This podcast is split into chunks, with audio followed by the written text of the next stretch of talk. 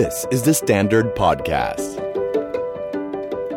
เหงา เบื่อ เศร้า ต้องการที่ปรึกษา แต่ไม่รู้จะหันหน้าไปพึ่งใคร เราขอแนะนำหนังสือให้ เพราะเชื่อว่าไม่ว่าจะอยู่ในอารมณ์ไหน หรือต้องการคำตอบอะไร จะมีหนังสืออย่างน้อยหนึ่งเล่มที่เหมาะกับชีวิตคุณ สวัสดีครับ ผมโจวรรณพิน สวัสดีครับ ผมเน็ตนัทกร และนี่คือ Readery Podcast Readery Podcast. Reading is sexy.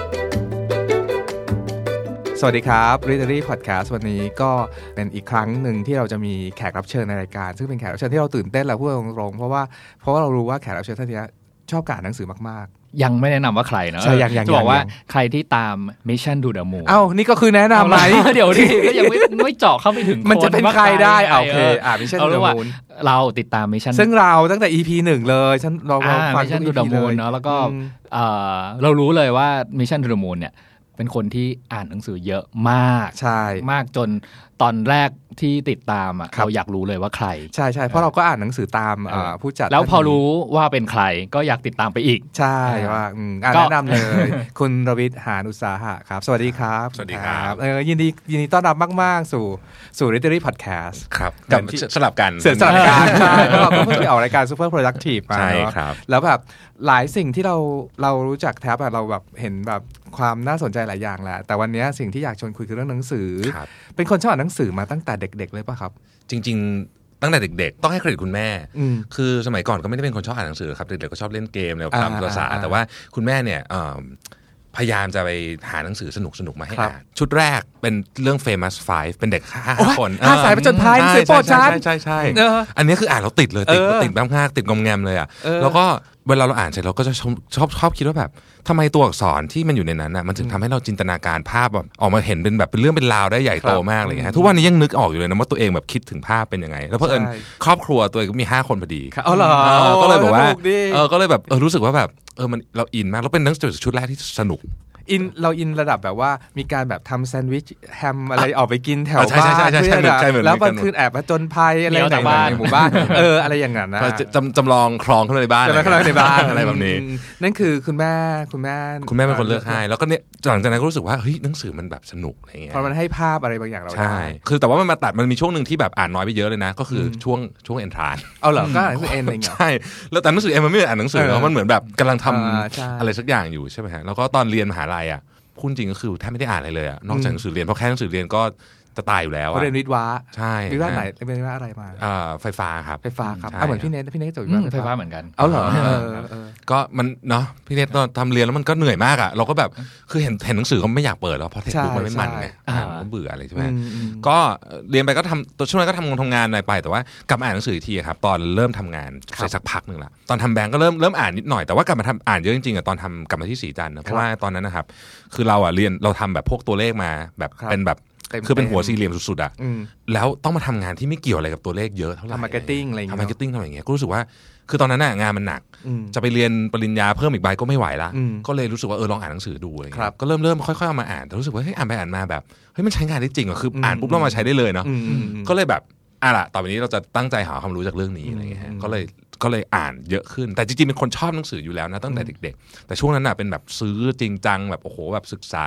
ว่าแบบคนนั้นคนนี้ทำอะไรอะไรเงี้ยฮะแล้วก็เอามาใช้จริงๆ จนถึงทุกวันเนี้ยกลายเป็นแหล่งความรู้ที่ใหญ่ที่สุดอืมมาตลอด แล้วเป็นหนังสือกลุ่มแบบกลุ่ม marketing หนังสือพูดง่ายๆว่าตั้งใจอ่านเพื่อใช้ทำงานตอนตอนนั้นแรกตอนนั้นใช่ไหมใช่ตอนแรกฮะนู้นนะอืมแต่มันก็จะมีหนังสือที่เราชอบแบบครับที่เราอ่านตลอดเช่นพวกนิยายอย่างเงี้ยผมมีนักเขียนอย่าง James Patterson จะ Sidney อ่า Sheldon อ่าอะไรอย่างเงี้ยแล้วก็อันเนี้ยที่ที่ผมอยากรู้มากเลยเพราะว่าปกติเรารู้ผ่านทางแบบ Facebook หรือว่า ฮะ Mission to the Moon นี้นะว่าส่วนใหญ่จะเป็นหนังสือเกี่ยวกับการทำงานอ่าแต่ใช่อันเนี้ยแบบแอบถามก่อนที่เราจะเข้าถึงหนังสือแล้วกันว่า หนังสืออย่างนิยายหรือหนังสืออื่น ๆ ชอบอ่านอะไรบ้างครับเมื่อกี้หยอดมาละสองชื่อ Sidney Sheldon เนี่ยอ่านทุกเล่มเลยนะเออครับเออแล้วก็แล้วก็แบบเจมส์แพตเตอร์สัน James Patterson ล่าสุดที่อ่านเนี่ยคือที่เขาเขียนกับ Bill Bill Clinton อ่าใช่ใช่ใช่อืมเออเออโอ้โหดีมากเออเรื่องนี้แบบมันเออสุดเออๆคืออ่านแล้วแบบจำได้ว่าไปอ่านอยู่ตอนไปไปเที่ยวครับสองครับวันนี้คือกดหมดอะคือไม่นอนอะเออว่านึกออกเออมันมันมากอะเออเรื่องเนี้ยแล้วก็ Dan Brown ก็โอเคบางเล่มอืมแต่ด้วยความที่เขาแบบชื่อชั้นแบบนั่นมากเนอะนะเราก็รู้สึกว่าอืมเออ หนุกก็ได้อะไรเงี้ยคือแบบก็พยายามจะอ่าโอเคบิวบิวบิวอะบิวให้สนุกเอาใจะไรนังี้ยกเขียนนิดนึงอาจารย์นักเขียนอาจารย์นักเขียนเขาแบบโอ้รุ่นใหญ่ขนาดนี้ใช่ไหมฮะอืมก็เนี่ยมีมีสามคนที่ที่เป็นกลุ่มนิยายที่แบบพยายามจะ ไม่ค่อยพลาดเท่าไหร่ แล้วหนังสือกลุ่มแบบความรู้ถึงประวัติศาสตร์อะไรก็ยังไม่ ไม่ค่อยไม่ค่อยประวัติศาสตร์เนอะไม่ค่อยได้อ่านนอกจากไม่รู้เซเปียนอย่างนี้นะเป็นประวัติศาสตร์เออใช่ถ้าอย่างนั้นนะพอได้น่าสนใจเออเออมันดีมากเลเซยเปียนเนาะนี่กลุ่มเนี้ยใครๆก็ต้องอ่านดีมใช่อืมเซเปียนอะไม่อ่านเขาก็ก็ต้องซื้อครับอันมันแน่นอนนะเออเอาต้องเอาไปวางไว้จะถ่ายรูปใช่ใช่ใช่เออมีเวอร์ชันภาษาอังกฤษเราก็ต้องมีเวอร์ชันไทยด้วยใช่ต้องมีคุณรวิศอ่านครบทั้งสามเล่มแล้วครบเนาะทั้งสามเล่มแล้วอืมชอบเล่มไหนอะเมาส์เมาส์ชอบ 21st เพราะอืมเพราะว่ามันจบเป็นตอนๆมัน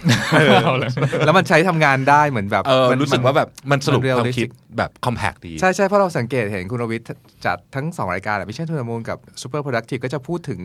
21 Lesson ซึ่งอ่าค่อนข้างเยอะเนาะใช่21เพราะมันเรื่องแถวๆนี้อะไรเงี้ยใช่ฮะอืมอืมการอ่านเนี่ยลงไปถึงลูกด้วย ลูกเป็นคนอ่านหนังสือเยอะมากเยอะซึ่กงว่าพ่ออีกตอนนี้ พ่อไม่ได้ฟอใช่ก็เห็นข่าวว่าอ่า ไม่ได้บังคับเขาเลยเนาะเขาเขาชอบของเขาเองเหรอไม่ได้บังคับแต่ว่าตอนเด็กๆอะครับ คือก็มีเวลาอยู่กับลูกไม่เยอะอืนะมวันหนึ่งเลยฮะก็จะมีแบบชั่วโมงครึ่งอะไรอย่างเงี้ยสองชั่วโมง กิจกรรมเดียวที่ทำกับลูกคืออ่านหนังสือให้เขาฟังโอ้ตั้งโหแต่เขายังเล็กๆอะอืมอ่านแบบรัวมากนะอ่านแบบเออลูกเริ่มไม่ต้องพักเลยอะคือพ่อมาถึงก็คือกลับมาก็คืออ่านแบบจริงจังอืมมีการวางแผนมาก่อนว่าจะอ่านอะไรอะไรอย่างเงี้ยเหรอครับเป็นหนังสือเด็กอะไรอย่างเงี้ยหนังสือเด็กหรหนังสือเด็กที่บไม่ใช่หนังสือแบบธุรกิจใช่ไหมไม่ไม่ไม่ใช่ไม่ใช่ครับหนังสือเด็กเลยหนังสือเด็กเลย แล้วก็แล้วแต่คือแบบซื้อหนังสือเยอะมากครับคือเป็นคนบ้าหนังสือครับใช่คืออย่าห้ามปล่อยเขาไปในร้านหนังสือแบบอืมแบบแล้วมันไม่ไปควบคุม เพราะว่าจะขอขนของคนเยอะเลแบบยเหรอคือจากทุกครั้งอะครับ จะเข้าไปซื้อเล่มเดียวเออเออแบบเนี้ยแบบเดินผ่านร้านแล้วก็แบบเออจะซื้อเล่มขอเนี้ยซื้อสักเล่มแล้วก็แบบหลังจากนั้นก็แบบยาวเลยเจออะไรก็ซื้อแต่เห็นเฮ้ยปกสวยดีอะไรก็ไม่รู้ว่าซื้อหยิบมาก่อนเนี่ยฮะอืมแล้วก็ตอนนี้ก็มีคลังหนังสือที่ยังไม่อ่านอยู่อีกเยอะมากครับครับแต่ก็ยังซื้ออยู่ตลอดนะฮะแต่ทีนี้แบบพฤติกรรมการอ่านอะ ตอนเนี้ยพอเป็นผู้บริหารธุรกิจเนี่ยงาน เราก็รู้นะงานมันเยอะแยะมากมายอะใช่ใช้เวลาไหนหรือยังไงจัดเวลาอ่านหนังสือยังไง จริงๆต้องบอกว่าเป็นคนมีหนังสืออยู่ในกระเป๋าหนึ่งหนึ่งเล่มตลอดเวลาครับต อนไหนที่พออ่านได้อะไรเงี้ยคือเดี๋ยวนี้ไม่คิดว่าจะอ่านอะไรยาวๆแบบนานอืมๆได้ทีละแบบโหนั่งเป็นชั่วโมงสองชั่วโมงอะไรเงี้ยมันไม่มีเวลาจริงๆอืฮะมก็อะสิบนาทีก็ได้อืมรอหมออะไรเงี้ยฮะเออช่วงพยายามเราอ่านหนังพสือยายามไม่หยิบดีมืเลอถืออืมแล้วหยิบหยิบหนังสือแทน อืมอืมคือผมจะมีกระเป๋าใบแล้วก็อยู่ในนั้นนะแต่ผมที่รู้สึกทึ่งมากอะ คือไม่ใช่แค่แบบการอ่านอะ แต่มันคือการสรุปให้เราให้เราฟังด้วยอะเออเออเออเหมือนตอนเนี้ยถ้าเราแบบเฮ้ยอยากรู้หนังสือเล่มนี้แบบไวๆเร็วๆอะอืมอืมเข้าไปอ่านใน Mission to the Moon อืมแล้วก็แบบว่าเหมือนได้ได้ได้ทั้งเล่มมาแล้วอะไรเงี้ยครับอืมคือถามคำถามแรกก่อนก็คือแบบอ่าทำไมถึงต้องสรุปออกมาเนาะ กับสองคือการที่สรุปออกมาแบบนั้นนะครับ มันช่วยยังไงบ้างกับการอ่านเฉยๆแบบไม่สรุป อืมครับคือบางเล่มอะครับครับ ที่รู้สึกว่าแบบอ่านแล้วแบบคือตอนอ่านอะรู้สึกแบบเข้าใจนะอืมแต่ว่าพออ่านจบแล้วก็แบบเฮ้ยสรุปแล้วมันยังไงกันแน่ว่าเริ่มงงๆอะไรอย่างเงี้ยฮะอืมจะเป็นคนอย่างนี้นะแต่จะจำอะไรไม่ค่อยได้ทั้งๆที่ติดโพสต์อิทอะไรเต็มไปหมดเลยนะฮะอืมก็จะพยายามเหมือนกับเล่าให้ตัวเองฟังอีกรอบอะว่าสรุปแล้วเมื่อกี้ที่อ่านไปอะ ก็ได้รู้เรื่องอะไรบ้างวะอะไรเงี้ยแล้วก็มาเนี่ยครับก็มาเขียนอะไรอย่างเงี้ยแล้วก็มาสมมติมาพูดอย่างเงี้ยปรากฏว่าถ้าเกิดทำแบบนั้นเนี่ยเราจะจำหัวหัวใจสำคัญของเรื่องนั้นได้อืมคือจำดีเทลคงไม่ได้หรอกแต่ว่าเหมือนกับเราจะจำได้ว่าเฮ้ยเรื่องนี้เขาพยายามจะบอกอะไรเราอะไรเงี้ยอืมหรือบางทีเนี่ยเราก็ไม่เห็นด้วยเรื่องอะไรนะเราก็จะเขียนลงไปในนั้นว่าแบบเออเรื่องนี้เราก็ไม่เห็นด้วยแต่ว่าอืมเราเราอยากจะสรุปออกมาให้เป็นไอเดียพอพอสรุปไม่ว่าจะเป็นเขียนหรือพูดนะฮะมันจะทำให้เหมือนแบบ จำได้ดีขึ้นอะเออเอาไปใช้ได้ได้มากขึ้นอืมอืมอืมอย่างช่วงหลังเนี่ยครับมันจะมีมันจะมีหนังสือส่วนใหญ่ที่ผมอ่านช่วงนี้มันจะเน้นเรื่องเกี่ยวกับแบบ self awareness อะไรพวกนี้ใช่นะ empathy เนี่ยผมรู้สึกว่าเราไม่ค่อยมีเลยแบบพอพอเริ่มเริ่มอ่านมันค่อยๆเปลี่ยนนิสัยเราทีละนิดครับอืมจริงอืมอืมๆเพราะว่าเราพยายามจะสรุปออกมาครับว่าเห็นไหม คนเนี้ยเขามี self awareness แล้วเขาเป็นยังไงอะไรเงี้ยเราก็แบบอืมอืมพยายามจะทำแบบนั้นอืมบ้างเหมือนคุณรวิทย์พูดประโยคนี้บ่อยนะว่า เราอ่านหนังสือเนี่ยจะเปลี่ยนชีวิตเราหลายเปลี่ยนๆเล่มเห็นเห็นเขียนอย่างนี้บ่อยเลยใช่ไหมใช่ครับเปลี่ยนเยอะหลายหลายหลายเล่มหลายๆมุมมากอืๆอืมันเนี้ยคุณรวิทย์เอาหนังสือมาชวนคุยกันสามเล่มครับอ่านเริ่มเล่มแรกเลยอ่า Harding สวัสดิ์ Harding ใช่คครัรับบเล่มเนี้ยรู้สึกว่าคือคนเขียนเนี่ยเขาเขียนแบบ ตรงประเด็นมากคือปกติหนังสือมันจะมีความประดิษฐ์นิดอืมๆนะใช่เราจะใช่ต้องใช่อ่าจะรู้สึกว่าแบบต้องแบบเออให้มันดูเท่หน่อยอะไรอย่างเงี้ยนะฮะแต่เล่มนี้ไม่ไม่เลยอืมคือเล่มนี้เป็นเล่มที่แบบอย่างเช่นแบบบทแบบไล่พนักงานออกเงี้ยเออเออคือแบบมันเขียนแบบโอ้โหอ่านแล้วเออเออโดนทุกดอกใช่มากใช่เออแบบโดนแบบโดนทุกอันเลยแล้วรู้สึกว่าแบบคือเขาเขียนแบบเปิดทุกมุมจริงๆฮะครับแล้วก็แน่นอนว่าไอ้หนังสือที่มันเขียนจากประสบการณ์ของคนทำจริงอะมันจะเข้มข้นอืมมันจะไม่มีแบบไม่มีอะไรที่แบบ เหมือนกับเป็นน้ำเยอะอะอืมเออมันจะแบบปังปังปังแล้วคนที่เขียนหนังสือ ผมว่าเขาเขียนหนังสือแบบแบบซีอเขียนอะเออเออคือแบบตรงประเด็นอะเหมือนเหมือนแล้วเขียนให้ลูกน้องอะตรงใจอ๋อเลยเออเหมือนว่าเหมือนว่าคือซีอเนี่ยก็จะมีทักษะในการสรุป คือมันต้องสรุปงานให้สั้นเร็วใช่กระชับถูกไหมฮะอือืมแล้วก็อันนี้ผมผมว่าเขาเขียนแบบอย่างนั้นนะคือแบบมอืมรู้เรื่องเข้าใจภาษาง่ายอืมไม่ได้ภาษาไม่ได้สวยแต่ว่า ง่ายอืมแล้วแต่สำคัญคือเนื้อหาเนี่ยมันโอ้โหอืมเข้มข้นจริอืงมแล้วคือคนนี้แบบเขาก็เป็นคนที่เหมือนเหมือนแบบผ่านเรื่องแบบประสบการณ์เออแบบเออโหดโหดๆทั้งนั้นน่ะเออครับใช้คำนี้แล้วกันใช่คือมันเป็นแล้วแล้วแล้วเขาก็พูดแบบไม่มีการเหมือนกับพยายามพูดไม่มีแบบไม่ฮ้ยเสคุณต้องแสร้งต้องฝันสิอ่าแล้วคุณจะได้แพชชั่นไม่เลยว่าแบบไม่อะไม่ขายฝันเลยใช่ฝันก็ฝันไปอาจจะไม่ได้ก็ได้เลยใช่ใช่ใช่ก็ก็รู้สึกว่าเออสนุกนะเป็นเล่มครับที่หนึ่งในเล่มที่แนะนำสำหรับคนที่เป็นผู้ประกอบการ หรือไม่เป็นผู้ประกอบการจริงได้อ่านได้หมดแหละแต่ว่าผมว่ามันเป็นเล่มที่นานๆจะเจอหนังสือแบบนี้อืมต้องใช้เขาเขียนเป็นบล็อกมาก่อนใช่แล้วก็ก็มาแบบเหมือนอืมเขาเขาก็ไม่ได้เอาบล็อกมาตรงๆนะเขาก็แบบบล็อกเขายังมีอยู่เนาะฮะแต่ว่าอันนี้เขาเอามาแบบเขาเรียกอะไรอีดิทใหม่อะไรเงี้ยสิ่งที่อาจจะต้องปรับนิดนึงคือหมายถึงว่าปรับความคิดของเรานะก็คือเรื่องบริบทของวัฒนธรรมอ่าใช่ของใช่อ่าของตะวันตกกับตะวันออกผมว่าอันนี้เห็นชัดอืมคือบางอย่างเนี่ยเราอ่านแล้วแบบท่านี้ไปพูดรุ่นน้องแบบเนี้ยตายคงลาออกแน่อย่างเงี้ยเออเออใช่ใช่มันจะใช่มีมันจะมีนึกฟีลออกยู่นึกออก แต่ว่าเราก็พยายามจะปรับนะเหมือนกับว่าโอเคนะเราเข้าใจเนื้อหาสิ่งอืที่มพยายามจะสื่อแต่ว่าวิธีการพูดมันอาจจะต้องเปลี่ยนนิดนึงแต่เนื้อหามันเกี่ยวกับอะไรประมาณไหนอะครับ คือจริงๆมันก็คือการทำบริษัทขึ้นมานะครับอืมแล้วก็แล้วก็พูดถึงอินดีเทลเลยว่าครับ อุปสรรคของชีวิตอะอืมแต่ละอย่างในการทำบริษัทอืมขึ้นมาสักอันหนึ่งมันมีอะไรบ้างอืมตั้งแต่เรื่องคนเรื่องหาตังค์เลยคือคือคนนี้เหมือนเจอแบบแทบทุกเรื่องเลยเนาะอืมก็มีก็ต้องบอกว่าชีวิตแบบทารุณกรรมพอสมควรอืมแทบคิดเหมือนเราไหมตอนอ่านเล่มเนี้ยเราก็อ่านนะเล่มเนี้ยเราเพราะว่ามันเหมือนเรามีเพื่อนอะในฐานะที่เราเป็นเจ้าของบริษัททำธุรกิจเนี่ย บางประเด็นหรือบางอิชชูเนี่ยมันพูดกับใครไม่ได้ไงการอืมอยากจะไล่ลูกน้องออกสักคนหนึ่งอะไรเงี้ยใช่มันมันมันแบบเฮ้ยอีนี่มันพูดแบบ มันเหมือนแบบเป็นนักจิตติปัทยาเป็นแบบว่าคอยปลอบใจเราเลยอะ เห็นด้วยฮะ เหมือนเหมือนกับว่า เออเหมือนเหมือนมีเพื่อนเหมือนคุยกับเพื่อนอืมเหมือนเหมือนคุยกับเพื่อนแล้วแบบโทรปัญหาให้กันใช่อะไรเงี้ยใช่เออือมอืมผมผมอะเดี๋ยวก่อนสองคนเนี้ยคุยเหมือนคนอ่านหนังสือเล่มเดียวกันมาแล้ว ผมยังไม่ได้อ่านโอเคเออผมเออทวนให้แบบคนที่ยังไม่ได้อ่านฟังเออเออช้าๆว่าหนังสือเล่มเนี้ยมันชื่อว่า The Hard Thing About Hard Things ซึ่งยังไม่มีใช่หแปลไทยบอกเลยครับซึ่งซึ่งถ้ายัมังนยังถ้าถ้าชื่อหนังสือภาษาไทยอะเล่มเนี้ยมันควรจะชื่อว่าอะไรมันต้องชื่อว่าเรื่องอะไรนะ เรื่องยากยากของของความโคตรยากเออความโคตรยากประมาณนี้นะะไเรื่องยากของเรื่องโคตรยากอะไรเออประมาณนั้นนะจริงๆมันคือเหมือนอ่าเขาเป็นซีอมาเล่าให้ใช่ฟังเรื่องการทำธุรกิจของเขาใช่ไหมครับอืมว่าเฮ้ยมันยากมันมีเรื่องลำบากยากเย็นอะไรบ้างใช่ไหมคคือรับผมว่ามันเล่าแบบตรงไปตรงมาจริงๆอะแต่แล้วก็มีการใส่อารมณ์ประมาณนึงที่ผมชอบนะมคือมันจะมีบางเล่มที่แบบ มันไม่มันตัดอารมณ์ออกอ่าแต่เราเอายกตัวอย่าง principle ซึ่งเป็นหนังสือที่อ่าดีมากนะครับ แต่ว่า Principles เขาจะเป็นแบบนิ่งอืมๆมาเป็นแบบหล่อๆเท่ๆอะไปเท่ๆหน่อยเลยเออเล่มนี้ไม่เล่มนี้แบบ อ่านเรารู้สึกว่าแบบเฮ้ยตอนเขียนนี่รู้สึกเหวี่ยงนะแล้วเราก็แบบเราเป็น CEO รู้แบบเราก็เป็นคนเหวี่ยงประมาณหนึ่งเหมือนกันเออรู้สึกว่าเออเราก็เรา get เรา get เออแสดงว่าหนังสือเล่มนี้มันไม่ใช่แบบ how to หนึ่งสองสามใช่ไหมไม่เลยว่าไม่เลยถ้าคุณจะ start business คุณต้องทำอะไรตามแบบนี้ แต่มันเหมือนเขาแชร์ให้ฟังหรือว่ายังไงอะอ่านเสร็จแล้วจะไม่อยากทำธุรกิจเอาเลยตายแล้วแต่เหมือนมีเพื่อนอ่าเหมือนมีใช่พื่มันเหมือนธิบายอ่านอย่างเช่นตอนไล่ลูกน้องอันเน็ตมันเหมือนอ่านเสร็จแล้วเราตบโต๊ะปังว่าเอ้ยเออโอเคเฮ้ยทำได้ด้วยเหรอางนี้เว้ยเอเอออเอออย่างนี้นี่เองอะไรอย่างเงี้ยอืมหรือว่าตอนที่แบบเงินในบัญชีแม่งใกล้เหลือศูนย์เต็มทีเออออะไรอย่างเงี้ยมันเป็นเรื่องที่หนังสือ how to ธุรกิจหล่อๆเขาจะไม่พูดกันไม่พูดอะไม่พูดมันเป็นเรื่องกากๆเรื่องเรื่องอะไรจะพูดยังไงดีเรื่องจริงมากยอะไรเรื่องจริงมันๆแล้วมันจริเกิงดมากขึ้นจริง ๆ อ่านเล่มนี้ตอนไหนครับ อ่านเล่มนี้ตอนสักสามปีที่แล้ว ซึ่งอ่าตอนนั้นเนี่ยเป็นช่วงที่ธุรกิจกำลังมีปัญหาเลยอืมครับซึ่งซึ่งมันมาถูกเวลามากฮะรู้สึกว่าอืมอ่านแล้วแบบโดนโดนตลอดโดนหลายดอกมากอ่านแล้วแบบโอ้โหใช่ว่ะเออมันเป็นอย่างนี้จริงๆอะไรเงี้ยเออเออแล้วมันก็รู้สึกว่าคือสิ่งที่ผมสรุปจากหนังสือเล่มนี้นะคือชีวิตมันยากอะเออใช่คำนี้นะอืมอืมไม่ไม่ไม่สวยหรูจริงๆเออมันไม่อืมสวยหรูจริงอืมๆคือ เรื่องอื่นที่เราเคยอ่านมาเนี่ย มันจะเป็นด้านบวกซะเยอะใช่ถ้าคนพูดด้านลบก็จะพูดนิดหน่อยอะไรอย่างเงี้ยใช่ใช่จะแบบให้กำลังใจอะไรเงี้ยแต่เล่มนี้ไม่อะอืมแล้วผมรู้สึกว่าเออบางทีเราก็ไม่ต้องการกำลังใจในบางจังหวะเราต้องการ ความ Fact จริง แล้วบอกว่าใช่เฮ้ยมันจะผ่านไปเนี่ยยังไงจะเจ็บตัวแค่ไหนวะอะไรอืเงี้ยมอืมบอกให้เรารู้ต้องบาดเจ็บขนาดไหน คือคือแล้วมีแดกมีแดก how to เล่มอื่นด้วยใช่ใช่นะใช่ใช่ใช่ตลอดเวลาว่าอันนี้แบบมันไม่ได้มันอีกพวกที่แกเขียนน่ะใคร ๆ ก็รู้มันง่ายเออๆแต่เรื่องยากๆทำไมไม่พูดกันอืมอืมอืมใช่ใช่มีอารมณ์ความดักดันนิดนึงเออแต่ผมว่าสไตล์การเขียนของเขาอะเป็นแบบ คือเขาไม่ไม่ตัดอารมณ์ทิ้งเท่าไหร่เนี่ยครับเออคือถ้าเขามาพูดเนี่ยเขาก็จะพูดแบบผมว่ามันจะมันมากอะนะใช่ใช่นึกถึงกลุ่มเพื่อนเนาะเวลาเออกลุ่มเพื่อนมันก็จะแบบพูดเต็มเต็มๆตรงๆอะอืมอืมถ้าถ้าหยาบคายได้กว่านี้มันคงหยาบกว่านี้ใช่นะใช่ใช่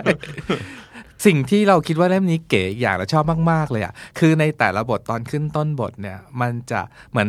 ตัดเพลงมันท่อน ๆ มาอ่าอย่างแบบช่วงที่แบบธุรกิจกำลังลำบากอะไรอย่างนี้เนาะอืมมันใส่ เอ่อเนื้อเพลง I Will Survive อ๋อเหรไปออย่างเงี้ย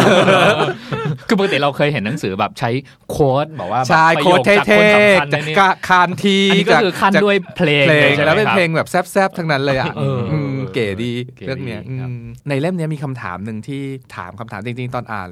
เขาก็บอกแหละคำถามหนึ่งที่สำคัญเลยคือ อะไรคือสิ่งที่ยากที่สุดของการเป็น CEO อืมสำหรับคุณรวิทย์คืออะไรอะครับ ผมว่าการบริหารความคาดหวังอืมของคน อื่น ทั้งลูกน้องทั้งคนอะใครก็แล้วแต่แหละอืมคือผมว่าอันเนี้ยยากทุกวันนี้ครับผมว่างานที่ยากที่สุดเลยอะคืองานที่เราจะต้องทำให้คนทุกคนที่อยู่กับเราอะเขารู้สึกแฮปปี้อืมลูกค้าด้วยแหละ แล้วก็คนสำคัญกว่านั้นก็คือคนของเราเอง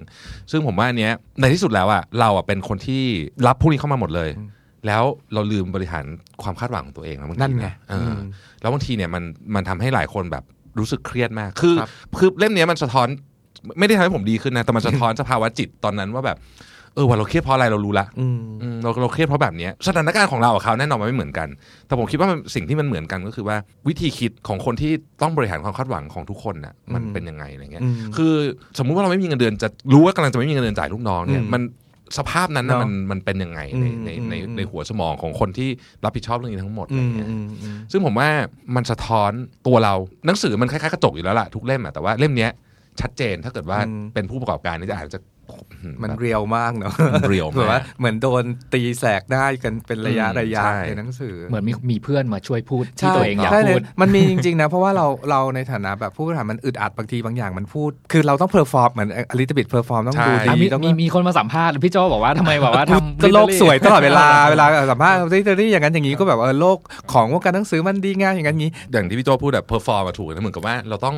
ต้องใส่ ใส่อะไรมาแสดงบางอย่างมาการแสดงทุกวันอะใช่เออนิดนึงอะไรเงี้ยอืมผมชอบประโยคที่บอกบริหารความคาดหวังเนาะเพราะครับมันเป็นนั่นคือบทบาทของแบบเจ้าของธุรกิจจริงใช่ๆคือความคาดหวังลูกค้าเพื่อนร่วมงานเราอืมแม้กระทั่งความคาดหวังของตัวเองด้วยเนาะใช่อืมครับอืมพอพอเราลืมบริหารความคาดหวังของตัวเองเนี่ยผมว่าอันนี้เป็นจุดเริ่มต้นของความเครียดเลยนะมันสะสมมันสะสมอืมแล้ววันหนึ่งมันแบบมันจะหนักมากคือไอไอไอพวกที่แบบเครียดสุดๆ burnout ไปผมว่ามันมาจากอืม เรื่องเนี้ยเยอะ เคยแนะนำเล่มนี้ให้กับใครบ้างไหมครับเออจริงๆเจอใครก็แนะนำนะเหรอครับเล่มเนี้ยมันชอบมากเลยเพราะเป็นเล่มที่แบบรู้สึกว่าอ่านแล้วแบบเออโดยโดยเฉพาะใครที่ทำธุรกิจเนี่ยผมอยากให้อ่านจริงๆเล่มเนี้ยสนุกคือมันไม่เหมือนกลิ่นกลิ่นมันเหมือนอ่านหนังสือกลุ่มประมาณแบบบันทึกประสบการณ์แล้วอ่าแล้วที่สนุกสนุกมี comedy อะไรอยู่ในนั้น ใช่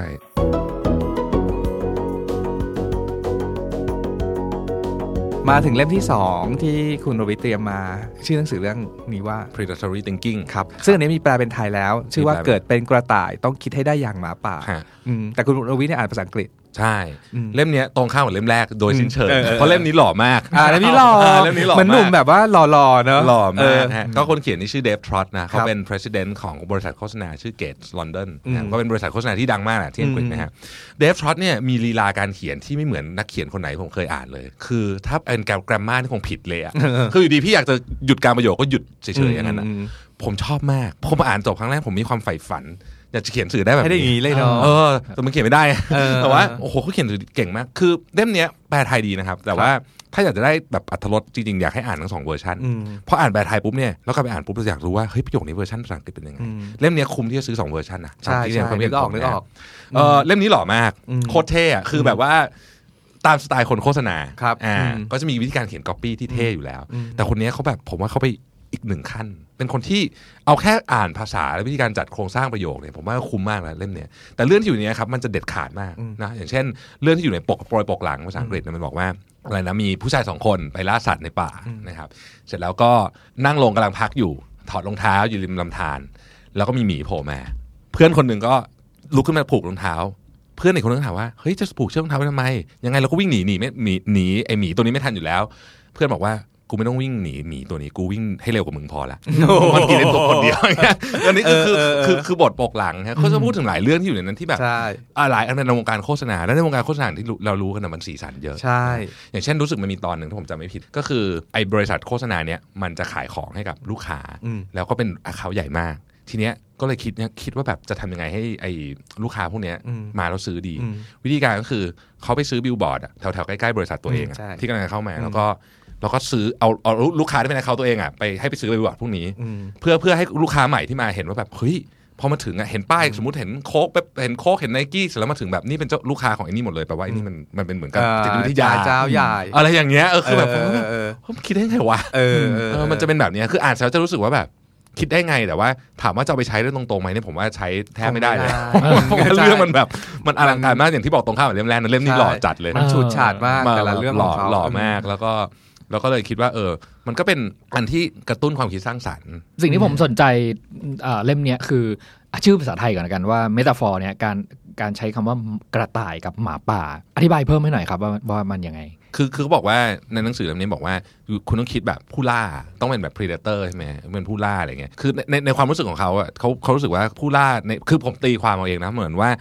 มันเป็นคนที่ สามารถที่จะโน้มน้าวจิตใจคนอื่นได้อืมอ่าในยุคปัจจุบันเราคงไม่ได้แบบไปล่าใครจริงๆแต่ว่าอืมเราสามารถโน้มน้าวแล้วก็ทำให้เขาเชื่อมาอ่าเป็นพักพวกเราได้อะไรอย่างเงี้ยอืมซึ่งมันก็จะมีวิธีการที่แบบเล่าเล่าผ่านเรื่องอะแต่ว่าทุกเรื่องครับมันจะมีขีดในนั้นเลยว่าแบบเฮ้ยเรื่องเนี้ยหัวใจของมันคืออะไรอืมนะอืมก็ก็คือเสมือนว่าเราเนี่ยเป็นกระต่ายเนาะแต่ให้ขยับวิธีคิดขึ้นไปใช่เป็นผู้ล่าอย่างหไม่มาป่า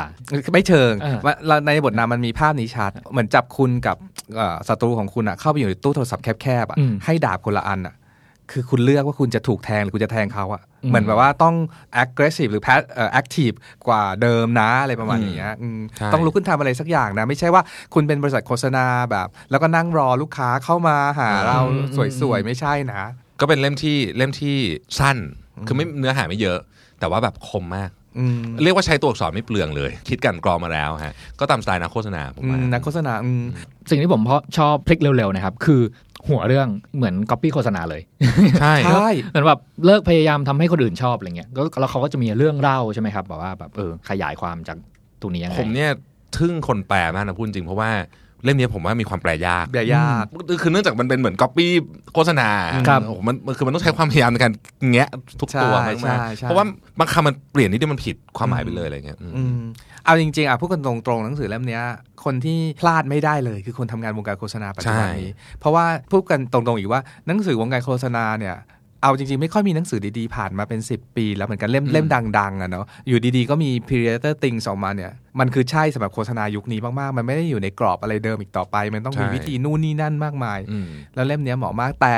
สำหรับคนที่ไม่ได้อยู่วงการโฆษณาเราว่ามันเหมือนแบบอ่านปุ๊บมันได้แรงบันดาลใจอะไรบางอย่างเนาะที่แบบใช่จะไปทำนู่นนี่นั่นอะอย่ามานอนรอเฉยๆอะลุกขึ้นมาทำอะไรบางอย่างอะไรประมาณเนี้อืยมคือคนนี้เขียนสามเล่มอืม นะครับมีมี one plus one equal three แล้วก็อีกเล่มหนึ่งชื่ออะไรจำไม่ได้ละมีสามเล่มทั้งหมด แล้วก็สไตล์ก็จะคล้ายๆกันแต่ผมชอบเล่มนี้ที่สุดครับหรืออย่างหรือมันมีมันมีตอนหนึ่งอะครับผมไม่แน่ใจว่าอยู่ในเล่มนี้เปล่า พูดถึงไอ้เรื่องรายการ Who Wants to Be a Billionaire อืมอ่าคือเขาพูดถึงตอนที่ไปขายรายการเนี้ยไอ้เจ้าของช่องก็ไม่ก็ไม่ไม่ซื้อเก็ตแล้วรู้สึกว่าแบบเฮ้ยกลัวเสียตังค์อะอืมล้านหนึ่งอะไรเงี้ยอืมปรากฏว่าตอนที่ไปขายอะเขาจำลองเหตุการณ์จริงให้ดูบอกว่าเอาเงินมัน200 ปอนด์อืมอย่างเงี้ยแล้วเดี๋ยวจะทำให้ดูว่ามันเป็นยังไง แล้วเหมือนกับ สมมติถามคำถามเจ้าของช่องไม่รู้จะตอบอะไรก็คือตะโกนไปถามเลขาบอกอันนี้แหละเป็นตัวช่วยที่หนึ่ง อ่าอย่างเงี้ยอืมหรือว่าให้คนข้างที่อยู่ในห้องส่งโหวตอย่างเงี้ยก็คือให้ไอ้พนักงานนั่งตรงนั้นนะอืมลองอืมลองช่วยดู lifeline เออแล้วปุ๊บนี่คือการขายงานที่แบบอืมจบปุ๊บขายได้เลยอืมอันเนี้ยแหละในประเด็นอย่างเงี้ยที่ที่เรารู้สึกได้จากเล่มนี้ก็คือแบบอยากทำโปรเจกต์อะไรอะทำเลยอืม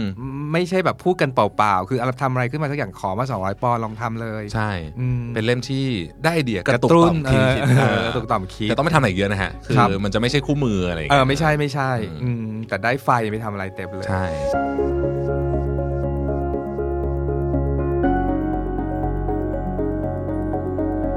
อีกเล่มถัดไปอ่าเล่มที่ Homo Finishers อืมของนิ้วกลมนะฮะก็อันนี้อันนี้มีเพิ่ม personal มากใช่อันนี้เพิ่ม personal มาก คือเมื่อสองสามปีที่แล้วนะชีวิตผมก็ ค่อนข้างแบบมีปัญหาหลายเรื่องอะนะฮะทั้งเรื่องงานเรื่องส่วนตัวอะไรเงี้ยครับเป็นช่วงเป็นช่วงที่ dark อะเป็น Dark Age Dark Age ก็มีทุกคนมีอ่าแล้วแล้วมาพร้อมกับมิดไลฟ์ค i ซิสด้วยไม่แน่ใจว่ามันเป็นเพราะมิดไลฟ์ค i ซิสแล้วมันดะคือผมไม่แน่ใจว่ามันอะไรมาก่อนอะไรมาก่อนเราคือมันครบอยู่ตรงนั้นนะเออเราก็ด้วยความที่แบบเป็นเด็กวิศวะ คือไม่อยากจะโทษคณะเลยนะแต่อืมคือว่าเราก็กินเหล้ามาเยอะกันเด็กอะครับอืมนะเราก็แบบเพื่อนเราก็ นะอืมไม่อยากโทษเพื่อนนะคือเราอ่ากินเองไม่เคยมีใครบังคับก็กินก็เป็นเป็นคนดื่มเยอะครับครับมาตั้งตลอดเนี้ยผมเพิ่งมานึกออกตอนหลังว่าบริบทการดื่มเรานี่เปลี่ยนไปเยอะอืมตอนเด็กๆอะเราไปเพราะเราสนุกใช่อ่า แต่ตอนหลังๆมาเนี่ยพอโตขึ้นเนี่ย เราไปดื่มเนี่ยบางทีเพราะเราเครียด อืม แล้วภาพมันจะมีภาพหนึ่งว่าเวลาเครียดๆเราจะนึกถึงเบียร์เย็นๆนะผมเป็นอืมคนชอบดื่มเบียร์มากนึกถึงเบียร์เย็นๆแล้วก็คือตอนเย็นก็จะไปเหมือนมันมันแบบ เหมือนเราไม่รู้จักวิธีการคลายเครียดวิธีอื่นอะอืมเราก็กินอย่างเงี้ยฮะแล้วร่างกายโอ้โหคนอายุจะ 40 นี่มันไม่ได้เป็นแบบเหมือนตอนอืม25 นะ ตอนนั้นนี่คือแบบสบายๆ แต่ตอนเนี้ยพอดื่มไปวันรุ่งขึ้นมันก็มึนๆแห้งๆอะไรอย่างเงี้ยไหมอืฮะมมันก็อยากกินของแบบมันอืมๆทอดๆอะไรอย่างเงี้ยอืมวงจรเนี้ยมันก็จะวนเนอะวงจรอุบาทเออวงจรอุบาทมากๆเลย แล้วก็วนแล้วก็แล้วก็กินอยู่เงี้ยช่วงนั้นก็เครียดก็ดื่มเยอะแม่ครับ ก็ผ่านมาอย่างนี้มานานแล้วก็น้ำหนักขึ้นอะไรเละเทะไปหมด แล้วมีอยู่วันหนึ่ง ปีต้นต้น2018กำลังจะไปเหมือนกับไปงานอะไรสักอย่างแล้วแม่งมีธีมจำได้อืมคือธีมแม่งเป็นแบบ คือทั้งตู้มีเสื้อสีนิ้วตัวเดียวอะอืมผมผมแบบ ทำไงคือแล้วเสื้อตัวเนี้ยเป็นเสื้อเชิ้ตอืมช่วงนั้นคือไม่มีการใส่เสื้อเชิ้ตนะฮะเสื้อยืดล้วนๆแบบใส่เสื้อเชิ้ตไม่ได้อะอืมแต่ก็อะมันอะมันมีอยู่สีตัวเดียวอะไรเงี้ยก็ก็เอามาติดแล้วมันก็มันก็เก่าแล้วไม่ใส่หลายปีแล้วอะไรเงี้ยที่ติดติดอยู่กระดุมแมันติดออกไปว้ายตายแล้วนึกออกไหมฮะคือแบบเอาชิบหายละคือเออตอนนั้นก็รู้สึกว่าแบบเฮ้ยกูไม่ไหวแล้วนะเออกูต้องทำอะไรสักอย่างแล้วอะไรเงี้ยใช่ใช่โชคดีมากเลยประจวบเหมาะคือนิ้วกลมเนี่ยก็ เป็นผมผมกับนิ้วกลมเนี่ยนั่งคู่กันตอนเด็กครับๆนะอืมที่ในที่ตอนที่เรียนนะครับโรงเรียนอะไรนะโรงเรียนบดินทร์บดินทร์นั่งคู่กันเลยก็คือเออแบบรู้จักกันมาตั้งแต่เด็กมันก็ส่งไอ้ต้นฉบับเนี้ยซึ่งตอนนั้นเป็น PDF อืมบอกว่าเฮ้ยเขียนคำนิยมให้หน่อยเออตอนแรกเราก็ไม่สนใจอะไรนะ เราก็แบบแหมคือเราจำได้ว่าเป็นเรื่องวิ่งแค่เนี้ยอืมตอนตอนนั้นรู้สึกแบบดาวมาก คือรู้สึกแบบถือว่าชีวิตไม่ถึงจุดแบบอืมแค่แค่กระดุมเม็ดเดียวเนี่ยนะอืมแต่ก็รู้สึกแบบคือมันรวมๆกันนะนะเออก็ก็นึกออกดาวมากแล้วก็คือแบบ ก็ไปอ่านไอ้เนี่ยปรากฏว่าก็พูดเรื่องวิ่งครับ พูดเรื่องวิ่งวิ่งไปวิ่งมาราธอนอะไรอย่างเงี้ยนะครับซึ่งเขาก็พูดตั้งแต่เหมือนกับวันแรกอืมแรกๆที่เริ่มวิ่งจนไปกระทั่งไปจบมาราธอนครับแบบความรู้สึกเป็นยังไงอืมเราอ่านแล้วเราก็แบบอืมไม่อินว่ะไม่อินว่ะเออ ไม่อิน ก็อะแต่ว่ามันก็ต้องเขียนคำนิยมใช่ต้องอ่านจนจบใช่ใช่ไหมฮะแล้วเสร็จแล้วเนี่ยเราก็มีความคิดว่า หรือเราว่าลองทำแบบไอเอดูดีวะอืมนะอืมก็ก็บอกกับตัวเองว่า ไม่เป็นไร เราขอตื่นเช้ามาสักตีห้าแล้วมาวิ่งตอนเช้า เท่าไหร่ก็ได้อืมนะแล้วก็ขอแค่เนี้ยอย่างอื่นเนี่ยไม่ต้องทำนะอืมก็ตื่นมาวันแรกจำได้เลยประมาณหนึ่งมีนาอืมวันแรกตื่นมาวิ่งไปสามโล คิดว่าจะเรียกตัวเองเรียกรถลงโรงพยาบาลคือแม่งเหนื่อยมากแบบแบบคือคนมันไม่เคยออกกำลังกายใช่นานใช่ไหมใช่โอ้ยยิ่งแบบบ้าหัวะแล้วคือเป็นความรู้สึกว่าแบบทำไมคนเราต้องตื่นมาเช้าๆเพื่อมาวิ่งอืมมันบ้าไม่คนเก็เป็นตคนบ้าเออคนบ้าเออมันเป็นคนบ้าใช่ไหมอะไรอย่างเงี้ยเราก็รู้สึกว่าโอเค เราก็เลยอะ แต่ตั้งใจไว้ละลองดูนะฮะวันรุ่งขึ้นตื่น มันก็วิ่งได้เยอะขึ้นนิดนึงอะอาจจะเป็นแบบ3โลครึ่งอะไรเงี้ยอืมเราก็แบบเฮ้ยมีพัฒนาการไว้ใช้ได้อะไรเงี้ยก็ตื่นมาวิ่งทุกวันอืมในระหว่างนั้นเนี่ยก็หนังสือเล่มนี้กลับมาอ่านอืมจนกระทั่งเราแบบเรารู้สึกว่าแบบเราเข้าใจแล้วว่าสิ่งที่เอพยายามจะเขียนนะคืออะไร จุดพีคสุดเนี่ยมันคือวันวันที่ 11 เมษาจำครัได้บเลยนะฮะ11 เมษาเนี่ยผมอยู่ญี่ปุ่นอืมตอนนั้นเนี่ยวิ่งทุกวิ่งทุกวันเลยนะคือแบบอืมแบบเหมือนอืมติดวิ่งแล้วแล้วช่วงนั้นก็คือเลิกดื่มไปเลยครับเพราะว่าโอเค จะตื่นเช้าไงเอออะอยากวิ่งอยากวิ่งก็เลยแบบเออเออวิ่งมันวิ่งมันเริ่มติดก็ไปตื่นเช้ามาวันนั้น11เมษายนอยู่ที่ญี่ปุ่นที่เกียวโต แล้วก็ผมก็นอน Airbnb อะข้างๆ Airbnb เนี่ยมันก็จะมีสวนสาธารณะเล็ก ๆ อยู่ส่วนหนึ่งอืมเล็ก ๆ เลยแหละเป็นสวนอืมจิ๋วๆนะฮะก็ลงมาวิ่งปกติแล้วช่วงนั้นก็วิ่งได้สักสิบโลสิบห้าโลอะไรอย่างเงี้ยจำไม่ได้แล้วเอาสิบห้าโลประมาณเนี้ยนะฮะก็วิ่งคือตอนนั้นน่ะมันเริ่มสายแล้วเด็กๆ คือมันเด็กๆ ตอนแรกก็จะมีเด็กๆ นักเรียนเดินผ่านไปอะไรเงี้ย ตอนนั้นนี่ก็ไม่มีใครอยู่ละ แล้วมันก็มีไซต์ก่อสร้างอยู่อันหนึ่ง แล้วก็มีคุณลุงอยู่หน้าไซต์ก่อสร้างคนเนี้ยคือญี่ปุ่นมันจะแบบมีคนเฝ้าอยู่หน้าไซต์เพื่อโค้งคำนับว่าแบบขอโทษนะครับ ที่ทำให้ฟุตบาทคุณแบบทางเดินไม่ได้อย่างนี้ใช่ไหมเพราะว่าคุณลุงคนนี้ก็ยืนอยู่ตรงนี้ เราก็วิ่งอยู่มันก็วนรอบประมันกิโลนิดๆเสร็จปุ๊บเนี่ยพอเราวิ่งผ่านไปได้สิบห้าโลก็จะเลิกละเราก็คิดว่าแบบเอ๊ะแต่ในหนังสือเอที่เขียนไว้ว่าวิ่ง42กิโลเนี่ยมันเป็นยังไงวะอยากรู้อืมนะฮะเราก็มองสองอย่างนะหนึ่งถ้าเกิดเราเป็นอะไรไปเนี่ย มันมีคนช่วยป่าวะอ่าอย่างนี้ลุงไม่อยู่อ่าโอเคลุงอยู่อ่าเรารอดแล้วกูอ่าสองมันมีตู้น้ำเปล่าเออเอออ่มันมีตู้หยอดน้ำอยู่อ่านึกออกโอเค เราก็แบบโอเค พร้อมถ้างั้นไปลองดูว่าจะไปได้ไหมอะไรอย่างเงี้ยนะฮะก็วิ่งอย่างเนี้ยแล้วก็ทุกรอบเนี่ยคุณลุงก็จะโบกมือให้ตอนหลังตบมือให้กำลังใจอะแบบว่าเหมือนเขาเขารู้ว่าเรากำลังพยายามทำอะไรบางอย่างอยู่อะจนกระทั่งวิ่งจบ 42 กิโลโอ้โหโอ้วันนั้นเลยนะอืมเชื่อไหมว่ามันเปลี่ยนความกรอบความคิดทั้งหมดที่เคยมีครับในชีวิตมาเลยนั่นคือ 42 กิโลแรกเลย 42 กิโลแรกจริงๆ คือวิ่งเอง วันนั้นเนี่ยพอทันทีที่จบ 42 กิโลนี่คือลงไปซุดเลยนะ เพราะมันเหนื่อย คือแบบเท้าเธอนี่แบบเละแบบพังหมดเลยเนี่ยนะอืมเราลงไปซุดกับพื้นเลยละแต่ว่าสิ่งที่เกิดขึ้นคืออะไรไหมฮะเราปลดล็อกปมหนึ่งซึ่งเราไม่เคยรู้ว่าเรามีเลยวันนั้นนะอืมตั้งแต่เด็กอะมาได้วันนั้นเลยคืออมตอนเด็กอะ ผมจะไม่ค่อยได้มีโอกาสเล่นกีฬากับเพื่อน เพราะว่าไม่รู้เป็นอะไรไม่รู้เพื่อนให้เป็นตัวแถมตลอดคือไม่เคยได้ลงเลยเออเหมือนเราเลยล่ะเตะว่าฟุตบอลเตะตะกร้ออะไรแบบเนี้ยไอ้ตีฬาที่เขาเล่นกันเป็นทีมอะเออเออเราก็คือไปนั่งอยู่ริมสนามอะอืมเราก็แบบจะขอลงมันก็ไม่ให้เล่นอะไรอย่างเงี้ยนึกออกไหมใช่แล้วแล้วแล้วเราเพิ่งรู้ว่าความรู้สึกอันเนี้ยมันอยู่ในใจเรามาตลอดเลยอ๋อเออวันนั้นอะภาพมันเหมือนแบบย้อนกลับมาเออรู้สึกว่าแบบเฮ้ยกูทำเรื่องกีฬาเออสำเร็จแล้วว่ะอย่างเงี้ยเออเออแบบนั้นอะเออเออแบบว่าคนอื่นอาจจะวิ่งมาราธอนไม่ได้แต่กูวิ่งได้แล้วนะอย่างเงี้ย เออเออเออมันปลดล็อกมันแล้วมันเหมือนเปลี่ยนความเชื่อไปเลยฮะครัตบอนนั้นเนี่ยรู้สึกว่าอะไรก็เป็นไปได้อืมเนาะแล้วคือหนังสือเล่มที่ทำให้ผมมาวิ่งอะก็คือหนังสือเล่มนี้ ผมกลับไปอ่านอืมอีกรอบหนึ่งอะมันมีอยู่ประโยคหนึ่งที่เอกเขียนไว้บอกว่าเอ่อวินัยไม่ใช่กรงขังแต่เป็นกุญแจสู่อิสรภาพอืมซึ่งเป็นแบบประโยคทองที่สุดเลยผมแบบ ผมรู้สึกว่าเฮ้ย เราไม่เคยรู้เลยอะว่าการที่ตื่นมาวิ่งอะอืมหรือการตื่นมาทำอะไรซ้ำๆๆที่ฟังดูฟืดฝืดเนี่ยอืมมันจะเปลี่ยนชีวิตเราได้ขนาดอืนี้มอืมหลังจากนั้นเนี่ยก็วิ่งมาตลอดแล้วก็คือมันมันทำให้ผมมีทุกวันนี้ได้อะอืมอืมหลังจากวันนั้นคือวันที่เริ่มทำพอดแคสต์อะกลับมาก็เริ่มทำพอดแคสต์แล้วก็แล้วก็มันก็กลายเป็นนิสัยดีๆ ต่อๆกันมาอืมอืมอืมอืมซึ่งเราไม่แล้วเรารู้สึกว่าแล้วเราก็กลายเป็นว่าไม่ไม่ต้องไม่ต้องออกไปดื่มเราก็หายเครียดได้เหมือนกันว่ะอืมครับอืมซึ่งซึ่งมันเปลี่ยนมันความแปลกมากเชื่อเลยเนอะทั้งหมดไปเลยเออฮะเออหนังสือเล่มนี้มันก็คือพูดเรื่องชีวิตคนวิ่งอะ แต่มันจะมีบางอย่างที่เราเราไม่เข้าใจเลยถ้าเกิดเราไม่ได้ออกไปทำอะไรแบบเนี้ยอืผมคิดว่าการวิ่งเป็นการเปรียบเทียบนะอืมันเป็นการเปรียบเทียบกับการทำอะไรบางอย่างที่ท้าทายตัวเรามากๆทุกวันอืมมันอาจจะไม่ใช่การวิ่งก็ได้ครับแต่ผมว่าพอการวิ่งอะครับเมื่อกี้เพิ่งคุยกับคุณต้องกับวีวุฒิเนี่ยบอกว่าการวิ่งเนี่ยมันไม่ได้เปลี่ยนแค่ร่างกายเราอย่างเดียว มันเปลี่ยนวิธีคิดของเราไปด้วยอืมอืมวิธีคิดว่าแบบ คือทุกครั้งที่วิ่งอะฮะมันจะมีจุดที่แบบ พอเหอะอืมกลับบ้านเถอะผมผมเคยบอกว่า ผมเคยบอก คนจัดวิ่งอะบอกว่าลองเอาวินมอเตอร์ไซค์ไปไว้ที่กิโลสามห้าตอนแข่งกิโลสามห้าเลยใช่ปะกิโลสามห้าคนแม่งขึ้นครึ่งขึ้นคกรึ่ลังบหนึบ้างนอะแน่นอนแต่เออมันไม่มีไงอืมมันก็เลยวิ่งกันจนจบอืมอืมเออคือกิโลสามห้านะครับแถวๆสามห้ามันจะเป็นจุดที่อืมคนส่วนใหญ่จะต้องมีประโยชน์ขึ้นมาในหัวว่ากูมาทำอะไรที่นี่วะเออเอออย่างเงี้ย คือตอนนั้นมันเหมือนแบบ ผมคิดว่ามันเต็มเพดานของร่างกายมนุษย์ เหมือนล้าเต็มที่แล้วอ่าเนาะบบตอนเต็มนั้นที่แล้ว แล้วก็แบบ ถ้าเกิดไม่ได้ฝึกฝึกมาดีจริงๆเนี่ยนะครับจะจะมีอารมณ์เนี้ยผมว่ามีทุกคนอะทำไมกูไม่นอนอยู่บ้านวะอืมเสียตังค์ก็เสียเงินก็ไม่ได้อืมอะไรเงี้ยคือแบบเดินทางมาก็ไกลมาทำอะไรมาที่นี่วะแล้วอืมพอผ่านจุดนั้นไม่ได้อะครับเราเข้าเส้นชัยได้อะความรู้สึกมันเป็นแบบ มันเหมือนคือที่เขาบอกมาราธอนเหมือนเปรียบเทียบกับชีวิตมันเป็นอย่างนั้นจริงๆนะคือเหมือนกับว่าตอนแรกเฮ้ยแรงเยอะว่ะวิ่งได้สบายๆหมูแม่งจบเวลาดีแน่เลย มันจะเป็นฟิลนี้นะวิ่งสิบกิโลแรกเสร็จปุ๊บไปเฮ้ย ผ่านกิโลสิบแปดเฮ้ยแม่งเริ่มเหนื่อยนิดๆแต่ไม่เป็นไรอืมยังสู้ไหวอะไรอย่างเงี้ยพอถึงยี่ห้าแบบเฮ้ยแม่งขาแม่งไม่ไหวแล้วว่ะอืมตะคริวมาว่ะทำไงว่าสู้แม่อะไรอย่างเงี้ยอืมอืมแล้วมันก็จะมันก็เป็นเหมือนกับชีวิตจริงจนมันจะถึงมันจะมีจุดหนึ่งประมาณเนี่ยสามสี่สามห้าบอกว่าแบบไม่ไหวแล้วอะอืมมคือกูจะเลิกเดี๋ยวนี้ให้ได้อะแต่มันก็จะมีอีกอีกเสียงหนึงในหัวที่บอกว่าเฮ้ยเอาอีกหน่อยดีเอาอีกหน่อยดีอืมแล้วไอ้เสียงนั้นน่ะก็จะเบาเบาเบาลงไปเรื่อยจนกระทั่งเบาสุดๆเลยตอนกำลังเข้าเส้นชัยว่าแบบอืมเอาอีกนิดนึงแต่มันก็เข้าได้นะแล้วเข้าไปแล้วอืมมันก็จะสอนเรามากๆเลยว่าเฮ้ยอืมนี่คือแบบชีวิตเหมือนกันนะอะไรเงี้ยเหมือนทั้งคุณโรวิทเองกับหนังสือวิ่งหลายเล่มก็พูดถึงเกี่ยวข้องกับความสุขค่อนข้างเยอะในการอืมวิ่งเนาะมันคือยังไงนะครับ คือเวลาวิ่งอะครับ มันเหนื่อยเออนะฮะเอางี้เวลาวิ่งอะมันเราจะพูดไม่ได้ ถ้าถ้าคนที่วิ่งแบบเอ่อช้าคือหัวใจเต้นช้าหน่อยจะพูดกับเพื่อนได้ แต่ถ้าวิ่งแบบค่อนข้างเร็วเนี่ยมันจะพูดไม่ได้ พูดไม่ออก เวลาเราพูดไม่ได้ครับ เราก็ไม่ค่อยคิดอืม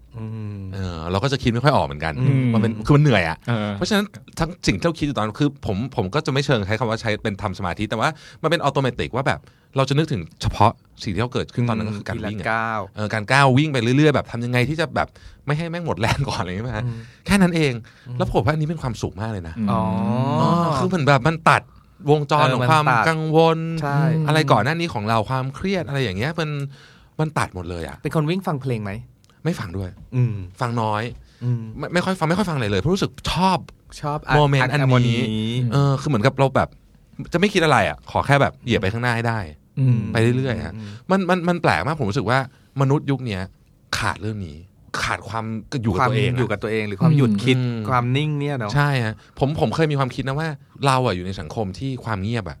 เป็นสิ่งที่หรูหรามาก ใช่ครับใช่หนังสือเล่มบอกแบบแบบแบบมันของเป็นของราคาแพงไปแล้วอะใช่เป็นของคือแบบต้องเราต้องแสวงหาความต้องเงียบแสวงหาสุดๆอะอืมในยุคนี้อะอืไม่ไม่ใช่ความเงียบแบบไม่มีเสียงอืมแต่ความเงียบจากเหมือนกับควาเนี้ยในใจเราเนี่ยไม่หยิบมือถือมาอย่างเงี้ย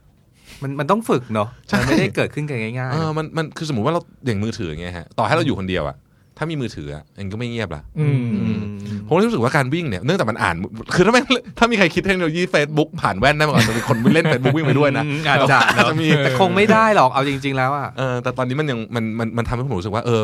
มันเป็นช่วงเวลาที่เราได้ความเงียบอืมกลับเข้ามากับชีวิตอือืมมผมผมวิ่งครับแต่ว่าระยะวิ่งผมเนี่ยยังเป็นแบบสิบ10กว่ากิโลอยู่อืมผมก็เลยยังไม่เจอภาวะที่แบบว่าแบบเงียบเงียบๆอยู่เออกับตัวเองแล้วก็แบบพยายามเค้นเอากำลัง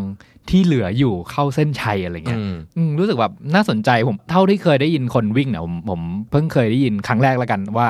ภาวะที่มันเหมือนการทำสมาธิอะอืมมันมีอยู่ในเรื่องการวิ่งด้วย ใช่ฮะครับยิ่งถ้าเกิดเราพยายามจะทำอะไรสักอย่างเกี่ยวกับท่าวิ่งหรืออะไรของเราเนี่ย อันเนี้ยครับจะมาเลยอย่างอย่างช่วงที่ผมปรับท่าวิ่งเนี่ย เราจะพยายามนึกทุกก้าวว่าท่าเราถูกหรือเปล่าอืมซึ่งณขนาดนั้นเนี่ยมันก็คือความเครียดทั้งหมดเรื่องงานเรื่องอะไรที่แบบมีอยู่เรื่องเงินเรื่องอะไรหมดอะครับมันหายหมดเลยนะฮะคือมันไม่มีอะไรจริงๆแล้วมันก็ทำให้เรารู้สึกได้ว่า